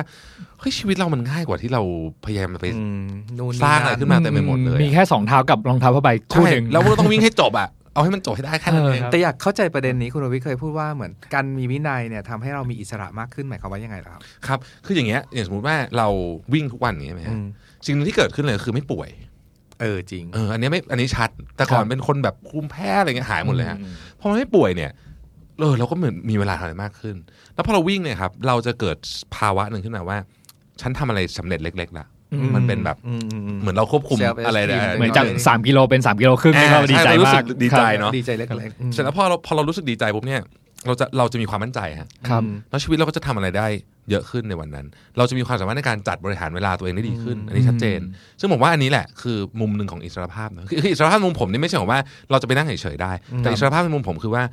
มันทำให้เราสามารถที่จะเลือกได้ว่าฉันจะทำเรื่องนี้ตอนไหน และไม่ทำเรื่องนี้ตอนไหนอะไรอย่างเงี้ยอืมโอ้โหเออการที่เราสามารถเลือกได้ว่าใช่เราจะทำอะไรตอนไหน ใช่อืมเราสาเราเป็นคนเลือกเอง การวิ่งครับมันเหมือนเราเราบอกตัวเองว่าฉันควบคุมตัวเองได้นะอืมอืมมันก็สามารถทำให้รู้สึกว่าเรื่องอื่นที่เข้ามาเนี่ยเราจะพยายามหาทางบริหารจัดการมันให้ได้ดีที่สุดอืมเหมือนที่เราเหมือนที่เราคิดกับการวิ่งอะซึ่งมันทำให้เราเหมือนกับไม่หลุดออกไปอยู่กับเหมือนเหมือนเป็นลูกปิงปองคนอื่นตีไปตีมา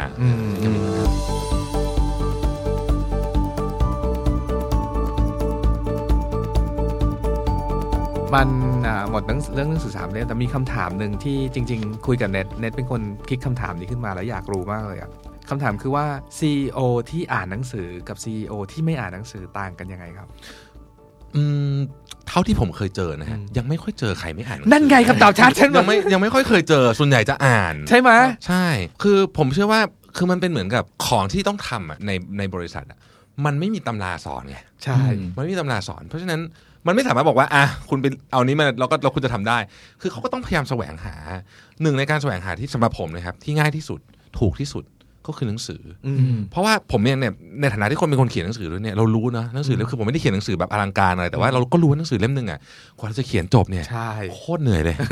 แบบแม่งแบบเหนื่อยมากเออแล้วคุณสามารถซื้อความรู้ทั้งหมดและความพยายามทั้งหมดของผมไปได้ของเราไปได้เลยในราเลคายสองร้อยแปดสิบห้าบาทใช่ลดอีกสิบเปอร์เซ็นต์ที่ Readery อย่างเงี้ยเป็นต้นคือแบบ เฮ้ยทำไมเราถึงไม่ซื้ออะนึกออกไหมเออเราซื้อแบบของอย่างอื่นที่แพงกว่านี้เยอะแยะเออแล้วไม่มีประโยชน์เท่านี้เลยอะไรเงี้ยไม่ได้หมายถึงซื้อหนังสือผมนะหมายถึงว่าใช่โอเคใช่หนังสือใครก็ตามอะคือเรารู้สึกว่าเออเฮ้ยทำไมอะทำไมเราถึงไม่ไม่ซื้ออะไรเงี้ยอืมผมครับหนังสือทุกเล่มอะครับ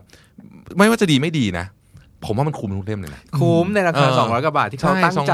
กลั่นขนาดคือมันยากมากกว่าจะเขียนหนังสือเล่มหนึ่งจบใช่บางเล่มก็จะยากกว่าบางบางเล่มอื่นนะแต่ผมรู้สึกแบบมันเป็นความรู้ที่ถูกมากอืมอืมแล้วคนเขียนนะครับ บางคนนี่คือแบบครึ่งชีวิตนะอืมกลั่นออกมาเป็นหนังสือหนึ่งเล่มที่แบบ โอ้โหอย่างอย่างโฮโมเซเปียนอย่างเงี้ยอืมเซเปียนอย่างเงี้ยอืมคือแบบโอ้โหมันเป็นแบบลองคิดลองคิดดูดิว่าถ้าเราต้องเขียนหนังสือเล่มเนี้ยโอ้โหเราเลยทำยังไงวะไม่ได้คือแบบคือเราแบบโอ้โหมันต้องผ่านงานมาเยอะมากแล้วเราใช่สามารถซื้อมาอ่านได้ในราคาแบบไม่กี่ร้อยบาทอย่างเงี้ยอืมอืมผมว่ามันเป็นแบบที่สุดแล้วของความคุ้มค่า ผมเชื่อว่าคนส่วนใหญ่ที่เป็นผู้บริหารนะครับ ก็มีความคิดแบบนี้เหมือนกันอืมอืมอีกอันนึงก็คือ ผมว่ามันมันสามารถที่จะเลือกตามบุคลิกเราได้ ครับคือหนังสืออย่างอย่างพี่โจพี่เน็ตกับผมก็ก็เราก็ชอบหนังสือไม่เหมือนกันใช่ไหมฮะแต่ว่าผมเชื่อว่าเราสามารถเอาของที่แบบ ที่เราที่เรารู้สึกว่ามันเป็นสไตล์เราอะแล้วเราแล้วเราตีความและหาความหมายจากมันได้มากอืมมากขึ้นอืมอืมมากที่สุดอะเอออมผมคิดว่าเป็นอาวุธสำคัญเลยนะเราเคยเจอผู้บริหารโรงแรมหรูๆคนหนึ่งอะเป็นผู้หญิง เธอไม่อ่านหนังสือบริหารธุรกิจเลยนะอ่านแต่วรรณกรรมยากๆหนาๆหนักๆทั้งนั้นเลยแล้วกลับบอกว่าไอ้วรรณกรรมพวกนั้นนะช่วยเธอทำงานได้ตลอดเวลาเลยอะไรเงี้ยมันก็แปลกมหัศจรรย์มากใช่ผมผมว่ามันหนังสือมันเป็นมันเป็นการร้อยเรียงความคิดอืมของเพื่อนมนุษย์ด้วยกันนะฮะอืมผมคิดว่าการที่ คนที่ทำอะไรสำเร็จอะนะคือคนที่เข้าใจมนุษย์อีกคนหนึ่งเออเออโอ้ เดี๋ยวอันนี้ต้องทวีตเนอะเออคนที่จะทำอะไรสำเร็จต้องเป็นคนที่เข้าใจมนุษย์อีกคนหนึ่งใช่เหมือนนิคม แล้วมันก็ผ่านหนังสืออะครับเออเราเราก็เรียนรู้มนุษย์ผ่านหนังสือได้ ผมอยากรู้อีกเรื่องหนึ่งครับ คือเอ่อได้ยินมาว่าที่สีจันทร์เนี่ยคือมีสวัสดิการหนังสือด้วย ใช่ มี culture reading ขึ้นมาฮะก็คือทุกทุกทุกทุกเดือนทุกคนพนักงานทุกคนสามารถซื้อหนังสือได้หนึ่งเล่มบริษัทจะจ่ายเงินให้อืมเออแล้วเราก็มีแบบห้องสมุดเล็กๆอะไรอย่างเงี้ยครับที่มีหนังสืออยู่ผมก็จะเลือกหนังสือแล้วคือแต่ถ้าเล่มไหนผมชอบมากผมซื้อแจกเลยอืมอ่าเอออะไรอย่างเงี้ยครับมนุษย์ รักหนังสือทุกคนเป็นแบบนี้ใช่ถ้าเราชอบหนังสือมากๆเราจะซื้อโอ้ให้ยทุกคนมีดีแบบเออโอ้ไม่ได้เราทุกคนต้องอ่านอะไรอย่างเงี้ใช่ยใช่ก็จะซื้อใช่แจกเลยอะไรอย่างเงี้ยแล้วครับแล้วแล้วพนักงานตอบรับเรื่องนี้กันโอเค ก็ซื้อซื้อกันซื้อกันทุกเดือนอืมเต็มคือสิทธินี้สิทธินี้เป็นของที่แม้จะเล็กๆ แต่คนชอบมาก จริงเหรอใช่คนชอบมาก หลายคนเคยมาบอกว่าที่หนูมาทำงานที่เนี่ยเพราะว่าสวัสดิการนี้ซึ่งมันเป็นสวัสดิการที่แบบจริงเหรอไม่ได้แพงมากเลยนะเออนึกออกสองร้อยแปดสิบห้าบาทใช่เราเป็นทำงานเองโอ้ยแต่คือแบบดีคนชอบมากครับเพราะรู้สึกว่าแบบมคือผมเชื่อว่าทุกคนเนี่ยคือพอมีหนังสือหนังสือไปอะเดี๋ยวมันได้อ่าน ใช่ แล้วเราไม่จำกัดหนังสืออะไรก็ได้เลย คือแบบคุณอยากซื้ออะไรอ่านคุณเอาเลยเต็มที่ครับจะอ่านนิยายอะไรก็ไม่เป็นไร เพราะว่าผมเชื่อว่าทุกทุกการอ่านคือคือคือการฝึกนิสัยและการอ่านหนังอืสือมอืมอืมอืมแล้วตัวผมเองอะครับมีความเชื่อว่าคือคือเดี๋ยวนี้ก็คืออ่านบทความในอินเทอร์เน็ตอะไรเยอะเนาะแต่ว่ามันไม่เหมือนจริงๆไม่เหมือนนะเนอะไม่เหมือนไม่เหมือนเลยไม่เหมือนเลย คือแล้วยังเป็นคนที่ต้องอ่านหนังสือกับกระดาษอยู่เท่านั้นสารภาพว่าเคยซื้อ Kindle มาแล้วก็แบบไม่รอด เหรอ ไม่ไม่ไม่ไม่ใช่ไม่รอดเพราะปวดตานะ เพราะว่าอ่า Kindle มันก็ไม่ปวดตา แต่มันอ่าแบบ มันไม่มีความจังหวะนมันไม่เหมือนกันอืมอืมหนังสือมันมีแบบมีกระดาษมีกลิ่นมี texture มีอะไรอย่างเงี้ยผมผมจึงเชื่อว่าหนังสือเล่มเนี่ยจะอยู่ไปอีกนานมากอืมนี่คือแบบความคิดเห็นของชายหนุ่มผู้เอ่อสนใจเรื่องคริปโตเรื่องลิบราเรื่องอะไรแต่ว่ายังแต่เรื่องหนังสือยัง old ยัง school สื่อยู่เป็นๆใช่โอสกูอยู่ยังไม่สามารถจะไปหนังสือแบบเวอร์ชันนั้นได้เราได้ลที่องคุณโรมาบี้แล้วบอกว่าcontent มันไม่เหมือนกันระหว่างอินเทอร์เน็ตกับหนังสือมันอืมมันต่างกันยังไงในความคิดคุณผมว่าอินเทอร์เน็ตนะครับเนื่องจากว่ามันถูกฝึกให้เราอันนึงเลยนะที่ที่วันก่อนไปอ่านแล้วผมชอบมากเขาบอกว่าอินเทอร์เน็ตเนี่ยมันจะ refresh หน้าตลอดเวลาอันนี้ไม่รู้นะเออใช่เหมือนแบบมันจะต้องแบบ refresh ตึ๊กแล้วเหมือนสว่างดับสว่างมืดสว่างขึ้นมา ครับ มันทำให้เราอะ เหมือนกับถูกไฟแฟลชกระตุ้นฉายตลอดเวลา ตลอดเวลาอ่าใช่ เพราะฉะนั้นเราจะเราจะสมาธิสั้นเราจะเหนื่อยเออจริงเนาะเราจะเหนื่อย อืม เราจึงอ่านอะไรยาวๆไม่ได้ ที่เขาบอกว่ายาวไปไม่อ่านเนี่ยมันเป็นเพราะอย่างนั้นจริงๆนะคือมันเหนื่อยไงผมก็เคยอ่านแบบเออบางอันมันถูโคตรยาวเลยว่ะจบอืม แบบไม่ไหวแล้วไม่อ่านอะไรอืเงี้ยม แต่หนังสือมันไม่มีเอฟเฟกต์นั้นอืม เออมันจะคามกว่ามันจะแบบนั่นกว่า แล้วผมคิดว่าหนังสือครับมันมันมันให้โอกาสเราคุยกับตัวเองด้วยมั นไม่มี notification ว่ากระโดดมาอ่านหน้านี้สิอะไรแบบนี้หรอกใช่ใช่คือแบใช่บเออคือมันให้โอกาสแบบเอออยู่นิ่งๆเงียบๆนะนั่งอ่านไปอะไรอย่างเงี้ยสงบสงบๆของเราเป็นคนอ่านหนังสือแบบมีปากกาอยู่ในมือไหมอะตลอดใช่ป่ะคือขีดหนังสือทุกเล่มเละเทะหมด แล้วก็ถ้าชอบมากอืมๆรู้สึกว่าหนังสือนี้สวยจริงๆเออค่อยซื้อไปอีกเล่มหนึ่งเล่มหนึ่งเออผมผมเคยเห็นแล้วครับเล่ม principle เนี่ยบอกว่า post it ใช่โพสิตเยอะมากคุณโรบี้เยอะมาก แล้วข้างในก็คือเละเทะเลยแบบเละแบบคือแบบเละมากอะไม่ไม่สามารถให้ใครอ่านต่อได้เพราะว่าอายเออเออผมมีคำถามหนึ่งครับคือคือจริงๆ เราก็พอรู้แหละว่าแบบเอาเวลาที่ไหนแต่อยากแชอยากให้แชร์นิดนึงว่าอ่าเวลาที่ถูกอ่าจัดสรรไว้สำหรับการอ่านหนังสืออะอ่ามันคือเวลาไหนแล้วก็อืมวิธีการจัดสรรคือยังไงครับ ผมว่าคือผมผมจะมีประโยคนึงที่ผมไปอ่านมาจากหนังสือเล่มไหนคุณรู้ผมชอบมากครับคือเขาบอกว่าเราอะมนุษย์เราอะชอบคิดว่าเราเราอะควบคุมตัวเองได้เยอะอืมแต่จริงๆเราควบคุมตัวเองได้ไม่เยอะอืมแต่ว่าสิ่งที่ควบคุมได้เยอะคือสิ่งแวดล้อม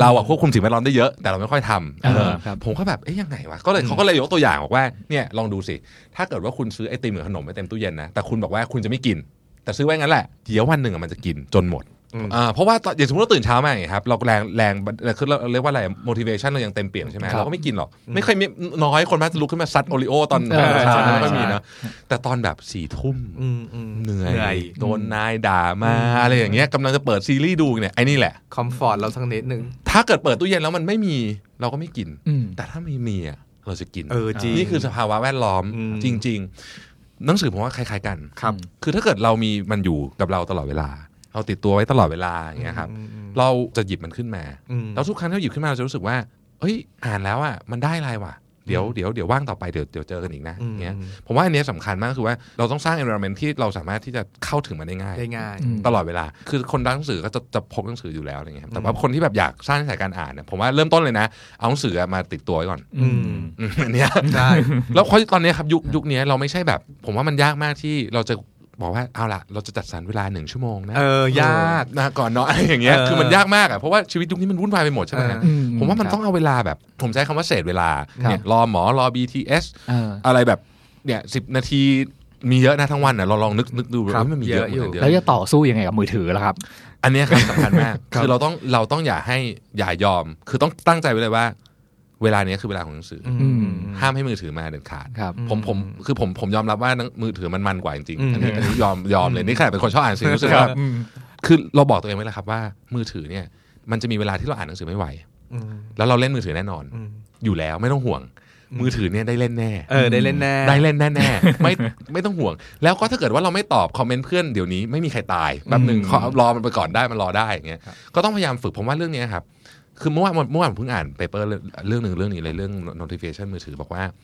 คนที่ใช้มือถือเยอะอะจะกลายเป็นโรคเครียดในที่สุดอืมเพราะเหมือนมันมันมันเป็นวงจรที่ไม่ดีครับมันเหมือนแบบมันกระตุ้นให้เราเอ่อกระตุ้นให้เราแบบ expose ต่อสิ่งที่เราไม่จำเป็นต้องรู้เยอะเกินไปอืมอืมอืมแล้วก็มีการทดลองบอกว่าคนเราเนี่ย พอถูกยึดมือถือไปเนี่ย วันสองวันเนี่ยนะครับ ความเครียดความวิตกกังวลเนี่ยลดลงทันที ก็คือเราก็ต้องใช้อย่างถูกวิธีผมอืว่ามอืมอืมอันดับแรกเลยนะ ปิด notification ก่อน แล้วก็ไม่มีใครไม่มีใคร ไม่มีใครมันไม่มีอะไรด่วนขนาดนั้นใช่จริงๆไม่ใช่ด่วนขนาดนั้นเออคือถ้ามันด่วนเดี๋ยวมีคนโทรมาเองถ้าด่วนเดี๋ยวมันเขาต้องมาถึงเรายังมีสิ่งที่เรียกว่าโทรศัพท์ เหลืออยู่ใช่ใช่ใช่ฟีเจอร์นี้ซึ่งแบบหลายคนจะแบบอุ้ยไม่ได้ใช้เลยเออเออไลน์อเอายู่อะไรจริงเงี้ยเนี่ยอืมฟังคุณวิทย์แล้วเรื่องการสร้างสิ่งแวดล้อมเช่นแบบว่าเตรียมหนังสือไว้แล้วรอบตัวอย่างเงี้ยสำหรับอ่านักอ่านหรือคนฟังที่เป็นพวกกองดองน่าจะสบายใจได้แล้วเนอะว่าใช่ไม่ต้องไปกิ้วกับมันคือเออเตรียมเตรียมไว้ก่อนนี่นี่แหคือละการสร้าง environment environment อย่างหนึ่สร้างไว้ใหญ่มากใช่เวลาใช่ครับอืมันจะมีดองกันหลายจ่ายหลายชั้นเลยฮะเออเพราะว่ามันมีเขาแบบ เขาเรียกอะไรอะ culture หนึงที่บอกว่าเออซื้อหนังสือมายังไม่ได้อ่านเลย แต่ว่าบางครั้งหนังสือเล่มนั้นนะเมื่อหลายปีผ่านไปมันหรือว่าเมื่อไหร่ที่เหมาะกับเรามันจะได้อ่านเองเนาะเออใช่ผมเชื่อไงเหมือนกัน บางทีแบบมันตั้งอยู่เนี้ยอืมนานมากแล้วมันไม่เคยถูกหยิบเลยนะอืมคือเราจะข้ามไปก่อนแต่มีวันเนี้ยเอ้ยเดี๋ยววันนี้จะไปพัทยาเอาเล่มนี้ดีกว่าอะไรเงี้ยเออยังไได้มีอ่านมันมีหยิบไปแล้วมันกลายเป็นหนังสือที่ดีมากเลยอะใช่เจอบ่อยมาก แล้วผมทุกครั้งไม่ไม่ไม่รู้พี่โจ้พี่เนบเหมือนผมอะนะบางทีนี่แบบ เราอ่านหนังสือมันไม่ได้คาดหวังอะไรอะใช่เปิดเปิดอ่านไปงั้นนะเออโอ้โหอ่านมาแบบแล้วหยุดไม่ได้เฉยๆว่าโคตรเจ๋งเลยอะโดนขวานจามทุกประโยคเออแล้วเราแบบเฮ้ยมันไปอยู่ไหนมาวะหนังสือเล่มนี้ทำไมไม่เห็นมีใครเคยบอกเราเลยอะครับอะไรอย่างเงี้ยแล้วผมแล้วคำว่าหนังสือเปลี่ยนชีวิตเนี่ยสำหรับผมเนี่ยอย่าง Home of Furniture เนี่ยเป็นเล่มหนึ่งเลยที่เปลี่ยนชีวิตผมแน่ๆเลยเนี่ยครับเพราะฉะนั้นประโยคนี้มันไม่ไม่เกินเลยไปเลยนะแล้วผมอืมเชื่อว่าสำหรับคนที่เคยเจอประสบการณ์นี้ก็คงจะคิดเหมือนกันว่าเออมันมีอืมแต่มันไม่ใช่ว่าแบบเล่มเดียวหรืออะไรอย่างเงี้ยแต่มันจะมีหลาย ๆ เล่มประกอบประกอบกันมอืมคิดว่าคนไทยไม่อ่านหนังสือไหม คำถามนี้เราโดนถามบ่อยผมเห็นไอ้คนอ่านก็อ่านจังเลยๆนะเออเนาะเออก็อ่านกันน่ะ เราก็เห็นเรานะก็เห็นเออผมก็เห็นคนส่วนใหญ่เนี่ย ก็พยายามครับที่จะอ่านนะครับอืมทีนี้มันก็มีความเชื่ออยู่อย่างหนึ่งนะว่า หนังสือมันมันใช้แรงเยอะอืมในการอ่าน ซึ่งผมก็ก็ก็บอกว่าเออมันก็อาจจะนิดนึงอะถ้าเกิดคุณเทียบกับมือถือนะมันแน่นอนอยู่แล้วใช่ใช่แต่ว่าผมรู้สึกว่าถ้าในการใช้แรงเยอะของมันน่ะ มันให้อะไรกลับมาที่คุ้มอืม คุ้มกับแรงที่เราลงไปอืมเพราะฉะนั้นผมคิดว่าเวลาผมซื้อของขวัญให้คนอะอืมนะครับผมชอบซื้อหนังสือให้อืมผมมีความรู้สึกว่าสักวันหนึ่งอะเดี๋ยวเขาจะเปิดมันอ่านอืไม่ว่าเขาจะชอบหรือไม่ชอบอ่านหนังสือก็ตามอืมอะไรเงี้ยอืมแล้วมันอาจจะเป็นเหมือนกับเป็นแรงบันดาลใจเล็กๆให้เขาแบบชอบอ่านหนังสือต่อไปเพราะผมรู้สึกว่าชีวิตผมเนี่ยมีหนังสือเป็นอาจารย์เป็นเพื่อน เป็นอืมผู้ถกเถียงด้วยคือบางเล่มเราอ่านแล้วก็แบบไม่อะ ฉันไม่เชื่อออย่างเงี้ยก็มีนะอืมแต่มันก็ได้ได้สอนในเราเหมือนกันว่าแบบเออคนเราก็มีมุมมองที่หลากหลายอืมอย่างเงี้ยอืมผมเองทำงานมาทั้งหมดเนี่ยก็ได้มาจากหนังสือเกือบทั้งเรียกว่าเกือบร้อยเปอร์เซ็นต์นะชีวิตครอบครัวทุกเรื่องอะฮะก็ครับก็คือเอาเอาวิธีคิดมาจากหนังสือไม่ไม่ได้ได้บบออกกเป็นเราทำได้หมเพื่อนดนี่มันใช่จริงๆนะเหมือนเรื่องอืมฮาร์ดติงที่เราพูดกันไปตอนต้นนะใช่มันมันการจะมีเพื่อนซีอที่มานั่งปรับทุกข์เข้าใจกับเรามันก็ไม่ได้มีกันง่ายใช่ๆและคนนี้มันไม่ใช่แค่เป็นเพื่อน มันให้ทางออกกับเราได้ด้วยอะไรเงี้ยอืมเป็นต้นก็หาหนังสือสักเล่มที่คุณแบบว่ามีคำถามอยู่ในใจก็ลองหาดูอะไรเงี้ยครับ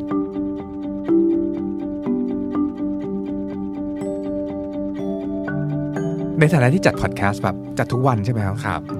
ซึ่งบ้ามากเลยนะขอพูดจริง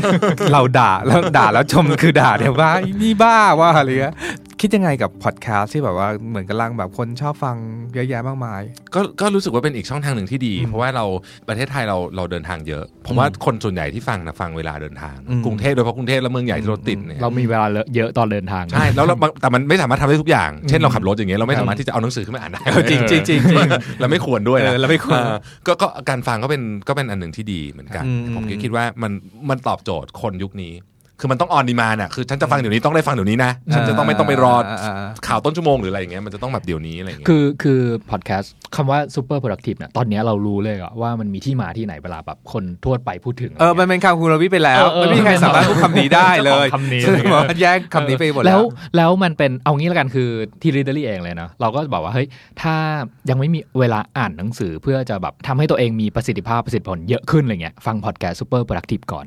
ขอบคุณครับ นี่ไม่ใช่พูดกันเล่นๆเลยล่ะ คือน้องเราในออฟฟิศเนี่ยฟังพอดแคสต์ของคุณรวิทย์ทั้ง Mission to the Moon แล้วก็ Super Productive ตลอดเวลา แล้วเพราะว่าเขาเอามาใช้ในการทำงานได้จริง ๆอะอยากจะ feedback ให้ฟังว่าใช้ได้จริงๆขอบคุณมากเลยได้ครับแต่ตอนเนี้ยเหมือนพอดแคสต์ของคุณรวิทย์จะไม่พอแล้วจะกำลังจะมีโปรเจกต์สนุกใช่ก็ก็ตอนแรกก็จะทำอีกเพิ่มอีกแล้วก็แต่ว่าตอนเนี้ยสิ่งหนึ่งที่จะทำมันก็มีโชว์ก็เลยทำโชว์ขอขายของเลยนะฮะๆเออเอาเลยยี่สิบสองกันยานะคครัรับบวันอาทิตย์เอ่อหนึ่งทุ่มที่เป็นโชว์ชื่ออะไร ชื่อ super productive นี่แหละครับนะแล้วก็เป็นเอ่อที่ K-Bank สยามพิคเนตที่สยามสแควร์นะครับอืมเดี๋ยวเรียนเชิญทั้งสองท่านด้วยนะฮะเดี๋ยวให้โอ้ไปแน่ๆเดี๋ยวเดี๋ยวส่งบัตรไปต้องให้ไปน่าสนุกมากเลยบัตรขาย 20 สิงหาที่ Thai Ticket Major มันครับจะมีอะไรเกิดขึ้นบ้างในงานวันนั้น โอ้เดี๋ยวมีเซอร์ไพรส์เต็มไปหมดเลยนะฮะเต็มไปหมดเซอร์ไพรส์คือยังคิดไม่ออกไม่ใช่เราเล่นเล่นเชิญเชิญเชิญไปฟังกันต้องสนุกครับแน่เรียนเชิญนะครับๆอืมต้องแบบคนแน่ๆๆครับ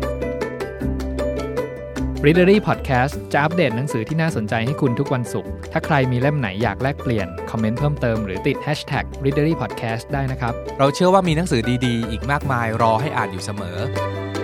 ติดตาม Literary Podcast ได้ทางเว็บไซต์ The Standard Podcast Player ที่คุณใช้ Spotify SoundCloud และ YouTube The Standard Podcast. Eye opening for your ears.